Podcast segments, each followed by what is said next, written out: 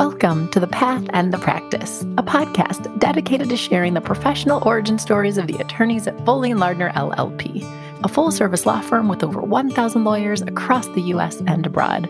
I'm your host, Alexis Robertson, Director of Diversity and Inclusion at Foley. In each episode of this podcast, you'll hear me in conversation with a different Foley attorney. You'll learn about each guest's unique background, path to law school, and path to Foley and Lardner. Essentially, you'll hear the stories you won't find on their professional bios. And of course, you'll learn a bit about their practice. Now, let's get to the episode.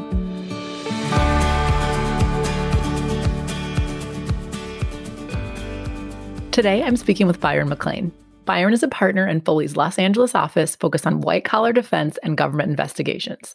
In this conversation, Byron reflects on growing up in New Orleans, Louisiana, and he lays out the path that took him from New Orleans to Cambridge, where he attended Harvard for both college and law school. Byron also talks about the time he took off between the two, spending time as a strategic consultant at McKinsey, as well as attending school to write a couple of screenplays before deciding to go to law school. This conversation is particularly fun because Byron's a former prosecutor.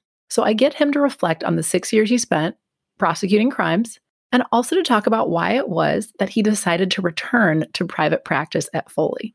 Byron talks about building his practice as a new attorney at a large law firm. He gives fantastic advice about public speaking, which you will soon hear. Byron and I are kindred spirits and that we are complete nerds for public speaking. And I also get Byron to reflect on a new role he has at Foley, which is being the chair of the firm's Racial Justice and Equity Practice Group. As you're going to soon hear, Byron has a knack for speaking. He has a knack for making connections with people. And I really hope you enjoy our conversation. Byron McLain, welcome to the show. Let's jump right in and have you give your professional introduction. Yes, so my name is Byron McLain. I am a partner at Foley and Lardner. I've been a partner there for the past two years, since November of 2018. I focus um, doing white collar defense work in our practice group, which is called the uh, Government Enforcement and Defense Investigations Group and I'm a trial lawyer. I love being in trial. We will get to all of that. And one of the reasons I do the professional intro is the point of the show is to trace the path you took to be able to now give that introduction. So let's set the specifics of your legal practice aside for now. Uh-huh. And let's start somewhat at the beginning. Where are you from? Where did you grow up? So I was born and raised in New Orleans, Louisiana. And anyone who knows me well knows that New Orleans is a large part of who I am and who I identify with. I am a diehard New Orleans Saints fan. So I love football, love sports, but uh, grew up in the ninth ward of New Orleans and uh, try to get back there as often as I can. Unfortunately, my family suffered from Hurricane Katrina, which happened uh, back in 2005. We got eight feet of water in our home, so my parents have moved up to Baton Rouge. But I, I love New Orleans, I love Louisiana, and I uh, try to get back there as much as I can. Now, I once again, I don't know if I realized you were from New Orleans, and also this is where you get that sort of Midwestern. So to me, I'm like, oh, you're from New Orleans. yeah, one thing that I, I, hate is that I've lost my accent. You know, so going to, uh, you know, I, I went to, to college at, at Harvard in Boston, and unfortunately, I think traveling up to the the Northeast, one of the things I did lose was my my Southern accent, not being in New Orleans. I love it though. You do. It is more of a New Orleans, whereas yeah. you know most people are like, "Oh, I'm going to New Orleans." okay, maybe they don't say it like that. I'm over enunciating. it's fun. exactly. So my brother-in-law actually moved to New Orleans about maybe six, seven years ago. Okay. So I've spent a little bit of time there, not a lot. Really learned to love it though. And so I want to ask you more. What was it like growing up? Give me a little snapshot. What was, you know, what was little Byron McLain like? It was great. I mean, I will tell you, it's there's such a family culture in New Orleans. Everybody knows everybody. You know, they talk. What is it like? You know, six or seven degrees of separation. In New Orleans, is more like two or three. You know, uh, the food, as you probably know, is amazing. Uh, this is king cake Mardi Gras time, so I will be ordering a king cake from New Orleans sometime soon within the next weeks to have uh, delivered out here in Los Angeles, where I live now with my my wife and two daughters. But uh, I love gumbo. So for Thanksgiving, I actually cooked gumbo for the family, which I don't do often. I probably should do more often than I do. But uh, love gumbo, love po' boys, shrimp po' boys are my my specialty that I love eating. And I fortunately actually here in Los Angeles we do have some spots where you can get New Orleans cuisine, so I love that.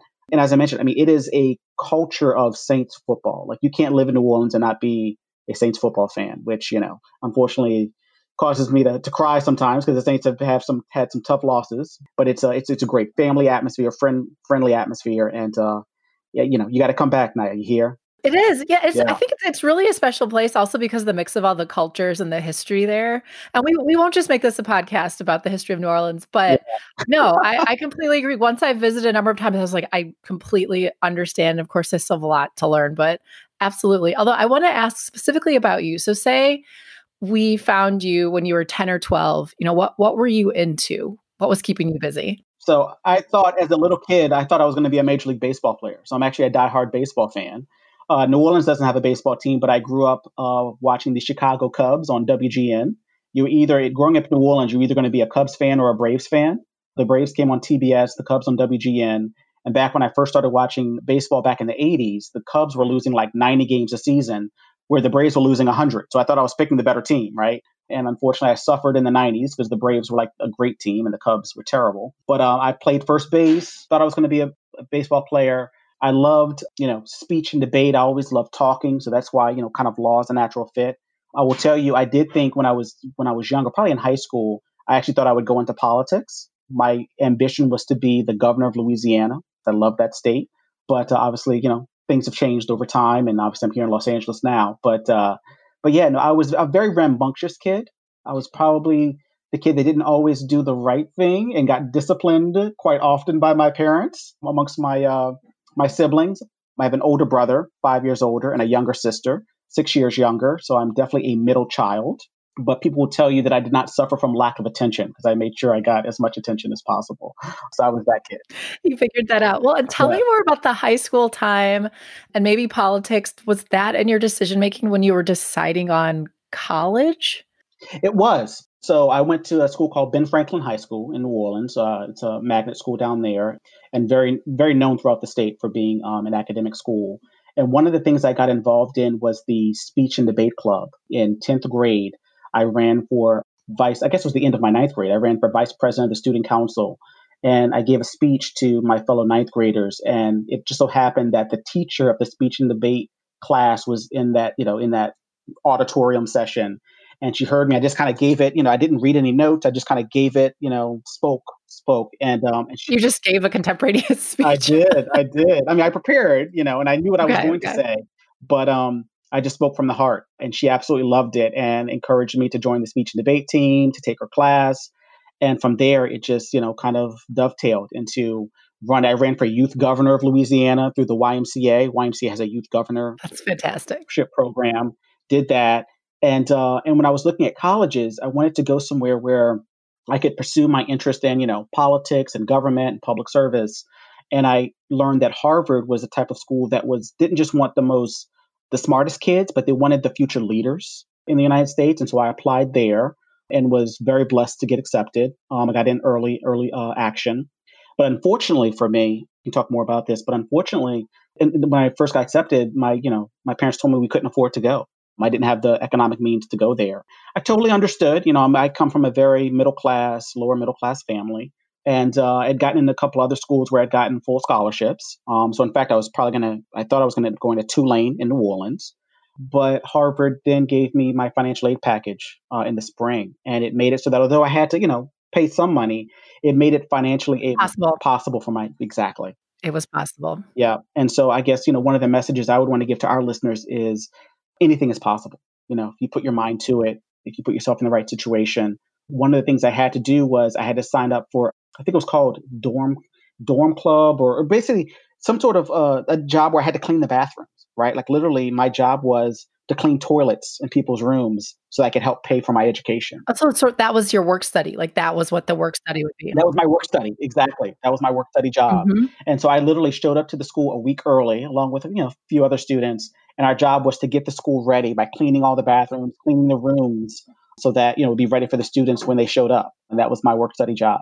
I have a number of things to say. But one is you're taking me back to my own process, which I don't know. I applied to various places. For me, I grew up in in the Milwaukee area, so I was like, I'll probably go to Wisconsin. And you just apply. And I think my mom was like, you should apply to Harvard. I I didn't, but I ended up going to American University in DC, which is a private school, and it is it is not cheap. Private school, right?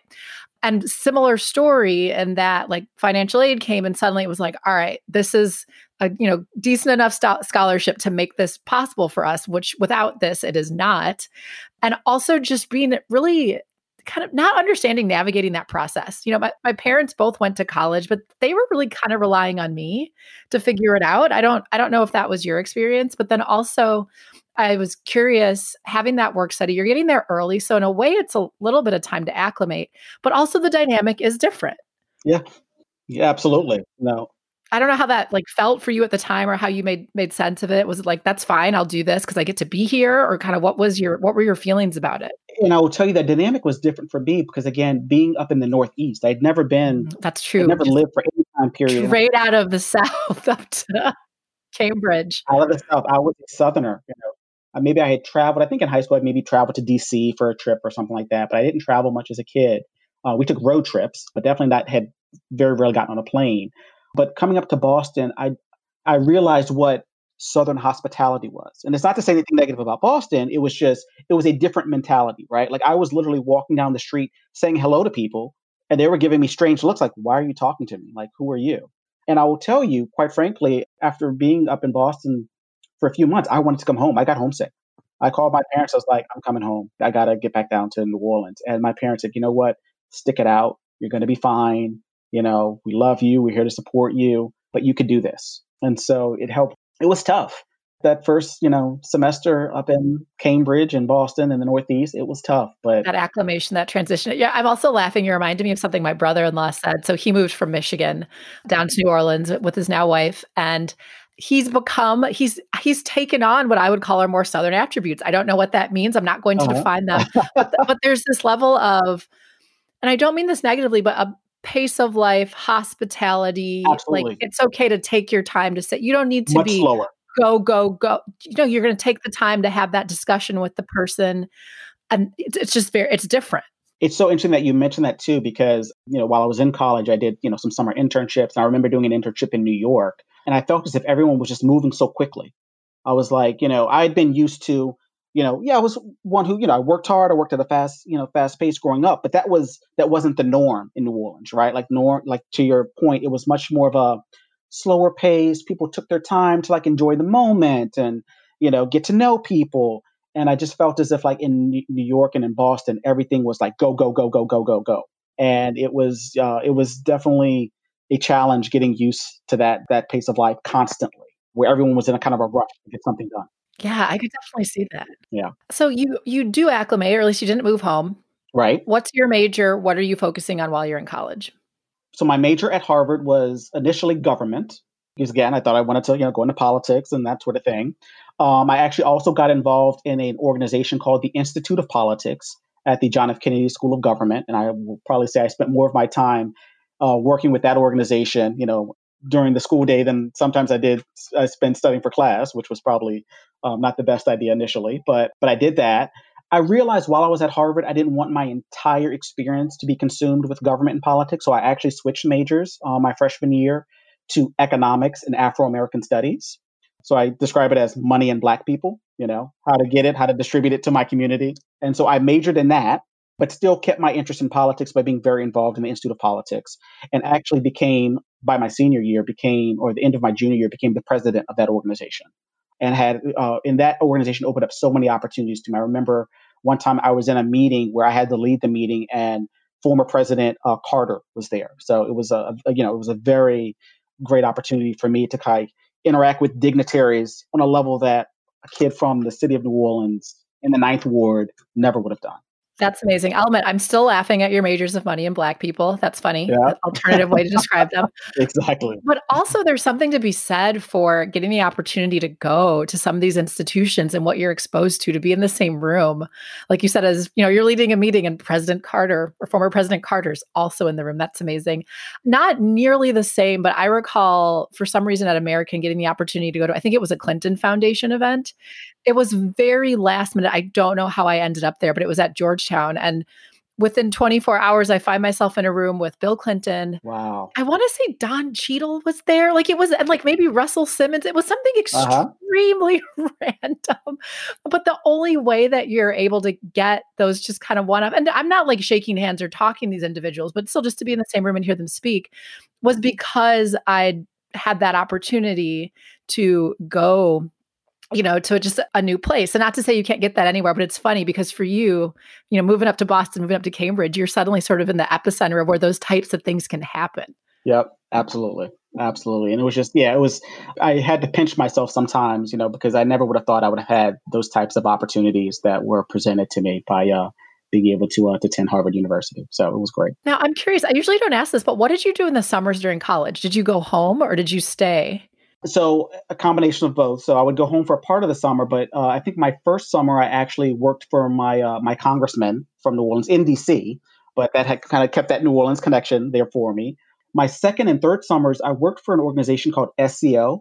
Yep, familiar. Yeah, puts you it links you with investment banking and management consulting jobs. So, given my economics, you know, background, um, I pursued those internships, and I was in New York for those internships and uh, and was you know a great great opportunity and experience there. And then I would say right after I graduated, because I wanted to get as close as I could back to the South, I actually moved to Atlanta uh, and worked for a company down there, a management consulting company, McKinsey and Company, um, down in the South.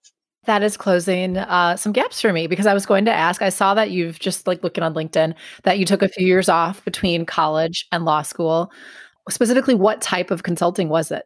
So it was very it was strategic consulting. You know, one of the the areas I, I it, it, what was funny is I was in in Atlanta doing like a lot of um, strategic consulting for McKinsey, helping you know with you know business development for various companies we were hired by.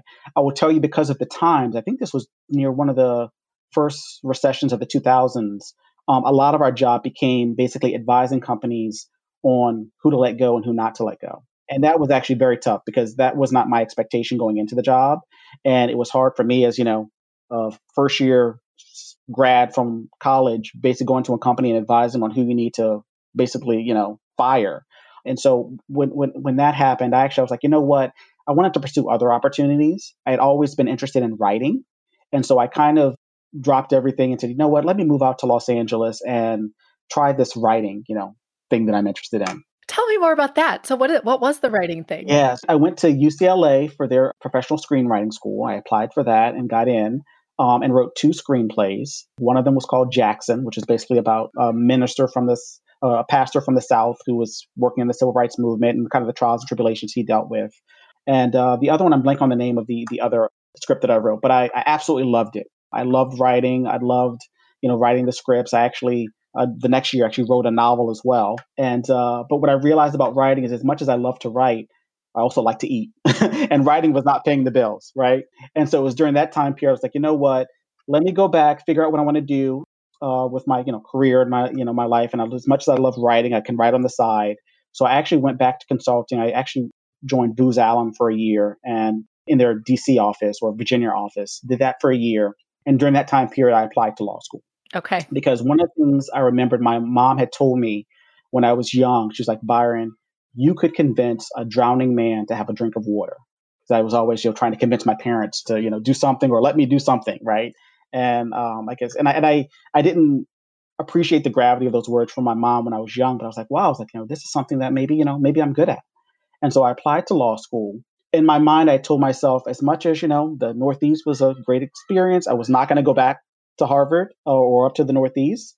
I wanted to. I actually loved LA, so I actually applied to Stanford, uh, applied to a couple other schools, and I was like, you know, let me just apply to Harvard on a on a, on a whim, you know, just to keep the option open. Well, when I was visiting the schools, unfortunately, I got accepted to all of the schools that I applied to. But as I was visiting, I actually fell in love with Harvard Law School, and particularly the Black Law Students Association. It's BALSA. It's one of the largest BALSAs in the, in the nation. And I really appreciated how supportive they were of each other. Mm, the community. Yeah, the community there. Absolutely. That was so important to me.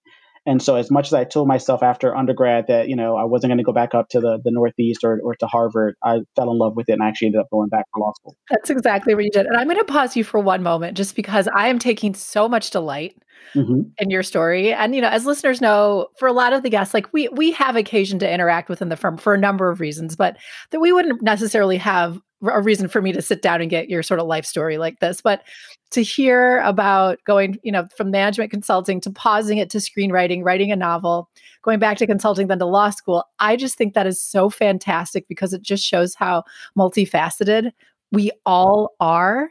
And I can already see the different threads coming together uh-huh. that are super useful in your current practice. Maybe we'll take the time to spell it out towards the end of the show, but the writing as a, you know, trial lawyer or someone in, like you mm-hmm. write a lot different kind telling a story. Yeah you're telling you're a storyteller for sure you know the style of writing might be different. You know the interest in in government the you know back to what your, your mom telling you that you could kind of convince anyone of anything but i just beam as i hear these stories because i'm just like yes we all have so many different threads in us and we figure out a way to bring them together professionally you know in this podcast as attorneys but in a variety, variety of ways. But anyway i stopped you. One thing i'll add and one thing it really taught me is you know, in many ways, I was as a child, I was very scripted, and I, and I no, no pun intended, but I was the type of person who, okay, I knew what I wanted to do, I did it, you know, I had a plan to getting it done, and sometimes you can't be so scripted, right? You just don't know what's what the future is going to hold, and you have to be flexible. And having the, the opportunity in between college and law school of these different careers, it actually introduced me to, you know what, you want to, you know, you want to have a plan, but you have to be flexible enough to veer off that plan sometimes, and that has definitely benefited me in my, you know, professional life now as well. I am nodding profusely. Our uh, CEO, Foley, said nearly the exact same thing that you just said. You want to have a plan, but you have to be flexible. And I have a feeling a lot of people would say the same. But I do think for really driven type A yes. uh, people, it can be very easy to chart that. You pick that path, put your head down. And it's important to gut check it every once in a while. You may very well stay on that path. That doesn't mean you shouldn't take a step over there and you know, write a couple novels or screenplays or whatever. Uh-huh. But okay, so you're at you're at law school. And for you, this is quite some time ago, but you do start at law school. What is the adjustment like to law school? You know, for me, because I was familiar with, you know, now familiar with the Northeast at Harvard, right? So I had that familiarity. I think working in between gave me just a sense of what the real world was like. So the transition back to law school wasn't that big of an adjustment for me as it was maybe for someone going straight through. I, I loved law school. I loved, you know, studying law, but I also loved the interaction with the people who were there. Like I was a very relationship type person and loved meeting new people and that sort of thing. And so it was a it was a great experience for me. For my summers, I still wanted to get back to Los Angeles. I now, you know, from being in Los Angeles, actually I have a lot of extended family in the LA area. So if I knew if I wasn't going to be in New Orleans, I want to be in Los Angeles. So I spent my summers um, interning in uh, in Los Angeles, and so I still had that West Coast connection. But overall, I mean, my law school experience was just, I, I loved it. Now, I'm assuming you knew that you wanted to do litigation. Is that right? I did, I did. So I, but again, because of you know the, the, qualities of of being able to you know tell a story, convince you know someone of, of what the you know the right path is. I thought litigation was a, a the perfect fit. And quite honestly, when I was uh, when I first interned for a law firm the summer of my after my one year, they put me in the litigation department, and I just really enjoyed it. I enjoyed the writing. You know, there's a lot of writing in litigation as well, right? Um, it's a different type of writing, which I had to get used to, but I enjoyed that aspect of it as well. So yeah, the litigation was the perfect fit. Well, and I try to be very open with the listeners about my bias, but at least when it comes to legal profession as a former litigator. I do, I will have a tendency to look at litigators and be like, yeah, clearly you were going to be a litigator. I knew that. Whereas when I'm talking to those in other practice groups, you will see me see me ask them more about, well, well, why? You know, why IP? Why transactional? But for the litigators, I'm like, of course you did. Everybody wants to be a litigator. so hopefully the listeners can see through, you know, parse aside or put aside Alexis's bias. And then I know just by looking at your your background, Byron, you spent the first five years of your career at, you know, another large law firm in the LA area that, that wasn't Foley and then you spent six and a half years as a U.S. attorney. Yeah, federal prosecutor. Also in the LA area. So I don't know. And I kind of want to talk about each segment of your career, if you don't mind. Absolutely. Yeah, but so you know, you join a large, you join a law firm as a litigator. How was it for you adjusting to that life, and what did you do to learn how to litigate? So I really loved the people at the other law firm that I worked at. Uh, obviously, as a junior associate, you know, it ended up being, you know, it's like a lot of you know, document review and, you know, very entry level work, which is important to know and important to have that skill set. But for me, during the, you know, and, and I learned a lot during those first five years, but I was really, really seeking an opportunity to actually be in the courtroom. And unfortunately, at the you know, I didn't get a lot of that experience. I, I, did some on pro bono matters that I worked on, but as the junior associate, I wasn't the one making the arguments in the courtroom, and I really wanted that. And so one of my mentors recommended to me that, hey, you know, you should apply uh, to the U.S. Attorney's Office. And so I actually uh, met with some folks, tried to figure out, you know, what they, I didn't even really know, quite honestly, what an AUSA was, right? Like, or what a federal prosecutor did. I wasn't, you know, introduced to that. Definitely not in my childhood, not even when I was in college um, or, you know, during my early business career. So I, part of it was learning what they did, and when I, as I learned more and more, the fact that you know they were representing the government, they were you know the good guys, right? They were the ones who were making sure that justice was being done. It, it hit all the buckets that I was really really passionate about. Plus, I got a chance to argue in court, and when I when I saw that opportunity, I jumped at it, and I absolutely loved my experience as a federal prosecutor. Was that well, and tell me more. So for the back to the law students listening, so what does the U.S. attorney do? What what did you do? So basically, you know, we are our one client is the United States, right? So we're in charge of basically prosecuting people who um, commit offenses against the United the United States government, whether it uh, might be, you know, gun charges, fraud charges, and fraud can include, you know, tax related offenses. My focus later on in my career was in the healthcare area. We can talk more about that and how that led to me having a career uh, at, at Foley. But basically, yeah, I mean, you're the one who's standing in front of the judge and saying, I, Byron McLain, on behalf of the United States, um, am pursuing this case to, you know, either you know prosecute this person on X, Y, Z offense because they did something that allegedly wrong, right? And what I really enjoyed about that job too was, and I think what made me good at that job was that not just the articulating opinions in court, but also listening. Um, a lot of times you could have the defense attorneys that would call you up and you know make their pitch as to why their client you know shouldn't be charged with something or should get a better plea. And although I didn't oftentimes didn't necessarily do what they wanted me to do, it was good to like, it, it, it opened my mind to like, okay, they're viewing these same set of facts completely different than I viewed them, right? When I got it. And maybe they had some information that I didn't have about their client. And so it really opened my eyes to not just being a good uh, speaker, but also being a good listener, um, which I think is really, really important. So, my little tiny bit of exposure to this side of legal practice happened when I was in college. I was an investigative intern at the Public Defender Service. Mm-hmm. So it's, you know, the other side. And because it's Washington, D.C., it is, you know, against the, the government at that point. And what you said is exactly right. The different set of facts, the volume of being in court, which I'm actually curious if you could say a few more words about because, you know, I imagine there's some sort of assignment system for cases. There's some level to the cases you handle and you are given those and yep. you are now tasked with moving them forward. Is that accurate? Is that how that works? Yeah. So in fact you might have um there's like a you know there's different levels. So there's like a docket of cases that might come in and and there's someone who's assigned to magistrate court you know every day amongst the kind of the junior federal prosecutors and so you'd be in front of a magistrate judge someone who would be making their first appearance and you'd have to you know argue on behalf of the government during this that first appearance it might not be necessarily your case but it's the you're handling the intake of cases, right? Then the other set is you actually have your own cases where you're working with agents to develop the facts and you know to to make sure the government's you know representing their interest in court. And so you might be in front of a specific district court judge. Ultimately, I'd say you know 95% of cases result in some sort of plea agreement, but you have those cases that go to trial. And I will tell you there was a time period where I had I think it was four trials in the span of five months. Each trial was at least two weeks long, and I absolutely loved it. Absolutely loved it. I was in heaven. Now, my wife will tell you I was in heaven because I had two very young twin girls at home, and like I, it was forcing me to be away from the home, and I didn't have to deal with them crying at night and that sort of thing. Your wife may be a tiny bit resentful of that time, just a little tiny bit, but but she was so supportive and was like, you know what? I know this is why you're at the U.S. Attorney's Office. This is the experience you wanted. She was like, "Do you? I got it." You know, and it was just amazing. You know, being able to, you know, you know how I, mentioned to you giving that speech in front of my ninth grade class. It was similar to giving a speech in front of a jury, right? Like I very rarely use notes when I speak. I like to either talk from. I might have a PowerPoint and I'll talk from the PowerPoint, but I like to just talk to the jury. I think it's more authentic. And I just, it was, yeah, it was a very powerful time for me and a very successful time. Well, and you've just said some said something that I think is also really important about for anybody who's working on public speaking. It can feel the same, or actually, it will feel physically the same regardless of the venue.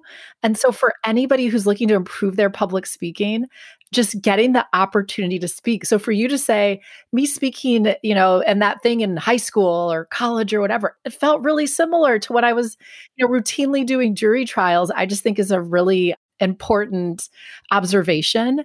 And also, this is like the the former litigator in me who did not get much court time at all. But also, I am someone who would prefer to have some loose notes and then modify to what I need in the moment.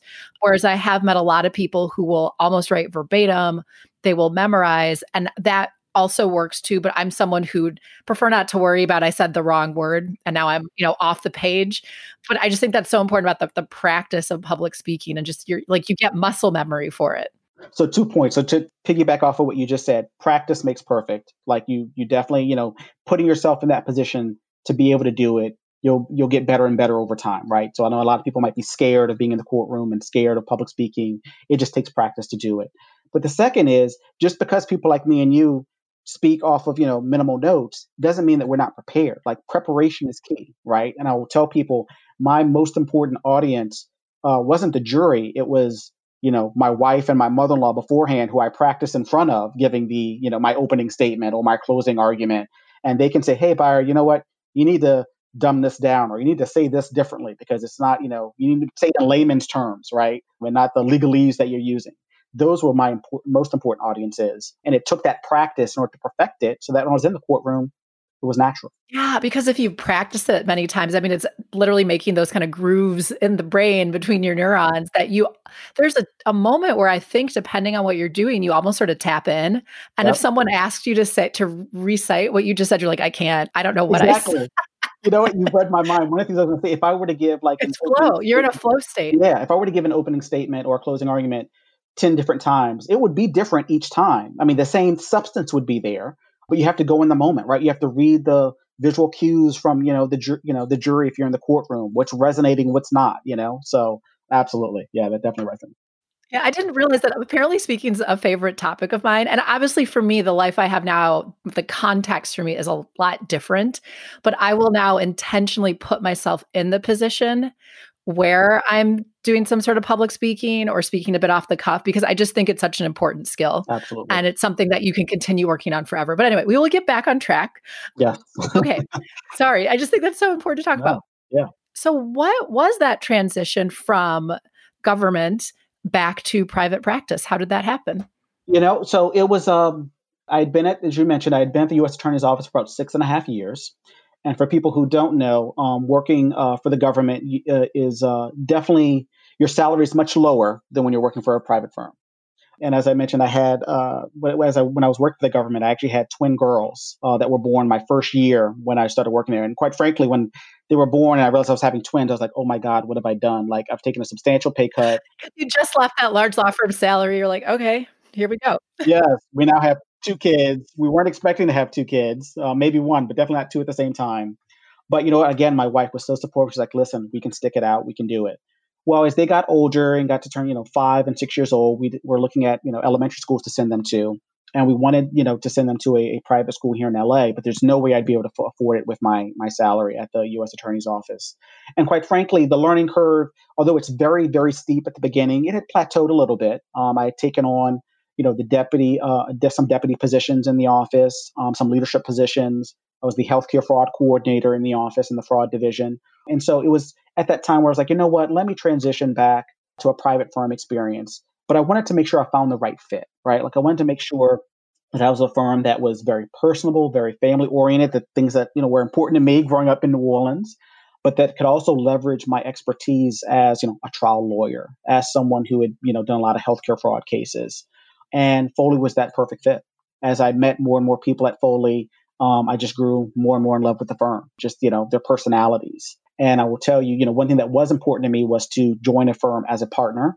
And Foley was willing to have me come in as a uh, as a, uh, a partner at the firm, an equity partner, and it has just been a, a great fit. So I've been very, very, very blessed. And then, so how's it been building your practice at Foley over the yeah. past now? Yeah, just it's over two years, uh, and you already you already mentioned what you do, but you know, remind us again of what your expertise is. So I'm in the white collar defense group, and I will tell you, I was it was daunting at first because again, my only client for the past six and a half years had been you know the, the U.S. government, right? And you don't have to go out and pitch work to the U.S. government; the work comes to you.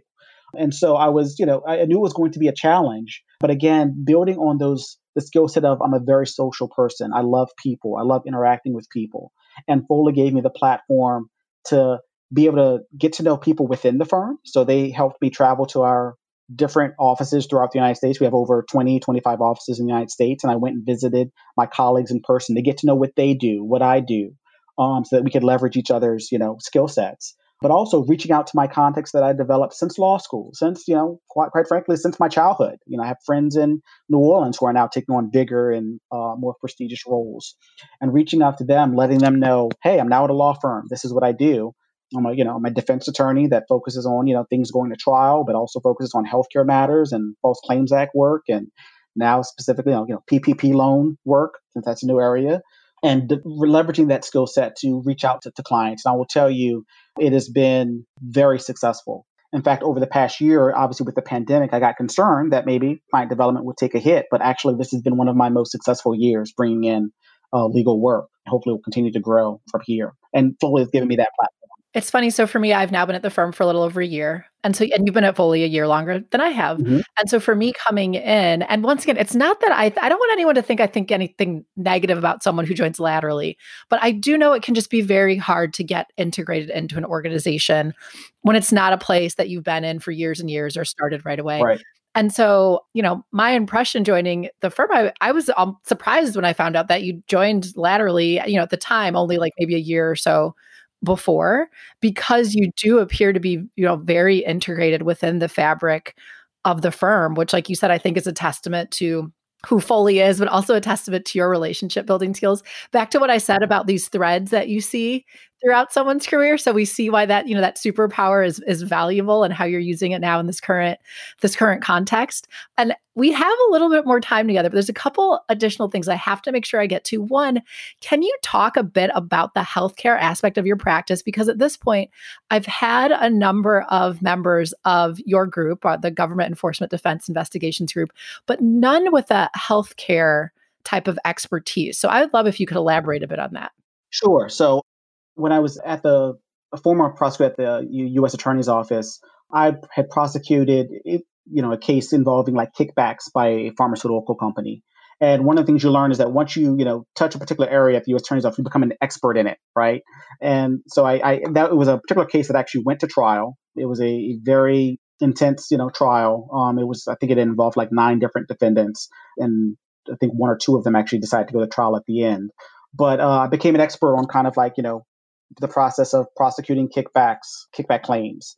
And from there, you know, we started working, you know, opioid use had become kind of a, a big, big deal. So I, I, you know, learned more about that, that area. And the, and the uh, U.S. Attorney's Office said, hey, you know, we'd love for you to kind of be the coordinator of all of our different healthcare fraud cases that we're, we're dealing with. Um, so it was my job to kind of track the cases, make sure they were moving forward, uh, make sure that we had, you know, agents from our Health and Human Services OIG um, office working with AUSAs, to tackle some of the you know the biggest healthcare issues uh, that were at the forefront.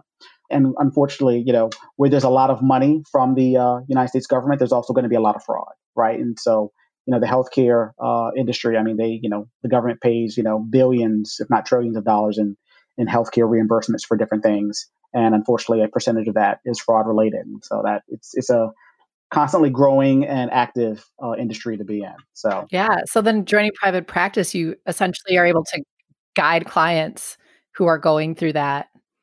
I don't want to say process, but who are. So now I can help help clients who are you know dealing with hey we've you know the government is alleging that we did something improper. I can kind of help them navigate that process. Also, too, for our clients, what I can do is make sure that they don't get in that situation up front. So we can make sure they're complying with all the rules that they're supposed to be complying with and doing everything appropriate as far as the government's concerned. And that's also on not just a criminal aspect, but a civil aspect as well.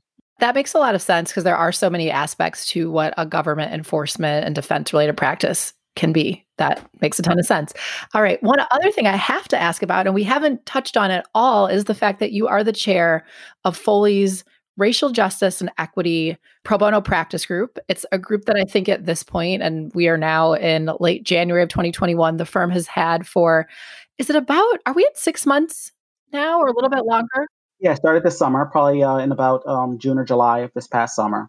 Oh, let me set the stage for it a little bit, which is it was one of the many things that the firm did in response to, you know, what I've been calling the racial justice movement, you know, that with the the murder of George Floyd and so many other things that have happened, launching this practice group was one of the things the firm did in in response. And I'll I'll toss it to you to explain a little bit about, you know, what the group is and what kind of matters it focuses on. Yeah. And I must say, I, I must give kudos to three of our African American female senior counsel at the firm um, Lauren Champagne, Sanait Rawa and Olivia Singleman because this was their brainchild. They were like, look, we're in a moment unlike any other, and we want to do something about it. And I was so proud of Foley to providing them for that platform to express their ideas and their viewpoints, and then to come up with, you know what, let's create this practice group. And so, as a partner at the firm, you know, I'm chairing the practice group, but they are the lifeblood behind it and really brought it to fruition.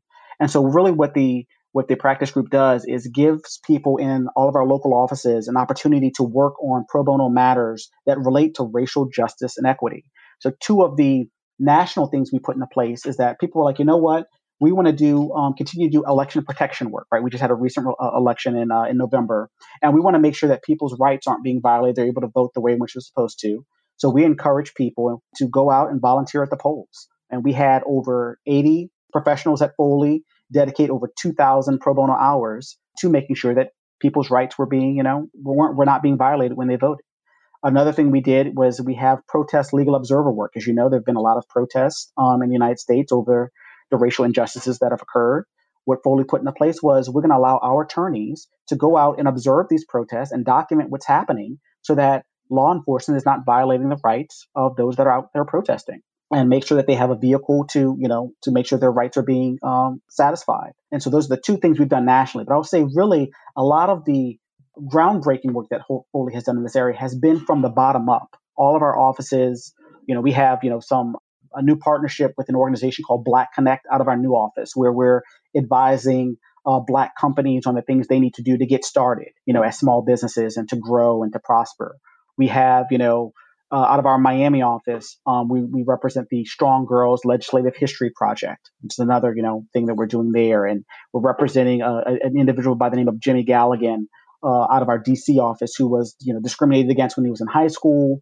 Um, a racial slur had been kind of sent to him, and he put it up on Facebook, and now the person who made the racial slur is now you know trying to sue him. So we're defending him in that lawsuit. So just a lot of different things we're doing in all of our offices, and it's because of the hard work of the many associates and lawyers and professionals at Foley from the ground up that really makes this such a great practice group. And I'm so proud to, to be the leader of it. Well, the last I heard, the group has, I think, over 200 members. And this is work that, you know, I, I think, and I like to think Foley would be doing anyway, but giving it that formalized structure so that there's more resources and ability to work across offices and to work with outside organizations, like you said, on issues that impact racial justice and equity. And also, thank you so much for for mentioning Olivia uh, Asanite and Lauren. They have also all been on the podcast. Awesome. So for anyone who's listening and would like to hear, um, and let me repeat their names again the stories of Olivia Singleman, Sanait Rahwa, or Lauren Champagne. You can find them just by scrolling back in the queue. So please, please do that. But no, I, I actually really do. It's one of those moments where it's like, you know, I take my hat off, hat tip to the work that, you know, the firm has been doing, that you've been doing. And also, you know, and they're all considered vice chairs of the group as well, because it's been tremendous and some a sight to behold. I was able to join one of the recent calls and I was just so impressed by the work that was being done. Well, and I'm going to switch gears once more to hit on one thing that I believe you are doing within your own community and I'm going to apologize because I think I'm going to get the role incorrect. But I also know that you were I'm not sure if it was an appointment or but you have a role within is it the local the police commission or an oversight sort of commission in L in LA? Right. So I am a member of the uh, Los Angeles Police Commission's advisory committee, and the task of the advisory committee uh, was to come up with recommendations to the police commission where you know changes can be made um, at the LAPD to make sure that again racial justice and equity is being you know pursued. So those those final um, recommendations have not been made public yet. They will be made public probably within the next uh, few months by the police commission itself, based on the work in part uh, that the advisory committee has done. So I've, i was very honored and privileged um, to be asked by the police commissioner to be a part of that advisory committee. Yeah, that's absolutely wonderful. And really just a testament to all of the work you're doing, both in Foley and in your community. And I know you've had a very busy past, I think 12 months or so, were, were, uh, were my impressions because of all of this. Well, and as we wind down, two final questions. One, is there anything else that we haven't touched on that you'd like to raise? And then after that is what so what is your advice to somebody who is thinking of navigating a legal career or in the midst of one? Yeah, the advice that I would give to someone is be open to new opportunities. Don't close the door on yourself to any opportunity that might present itself and something that you think um, might be a challenge is an opportunity for you. And I would say, you know, you can do it. Like you can do anything you put your mind to. And based on the mentorship relationships I've had, based on the people who have lifted me up in my past, um, I've realized realized that, and I'm a testament to someone who can who can achieve beyond their wildest dreams. And I would just encourage everyone to, to do that as well. So, and I'd love to be a resource. So if anyone wants to, you know, reach out to me or contact me from my, you know, my uh, bios on the Foley website, I'm happy uh, to be as supportive as I can because so many people did it for me, and I think we just have to give back uh, in that regard. Well, you answered my final, final question. So, listeners, do you hear that? You know, please reach out to Byron if there's any questions you have. And with that, Byron, I'll just say thank you so much for being on the show. Well, thank you so much for having me, and thank you for doing this.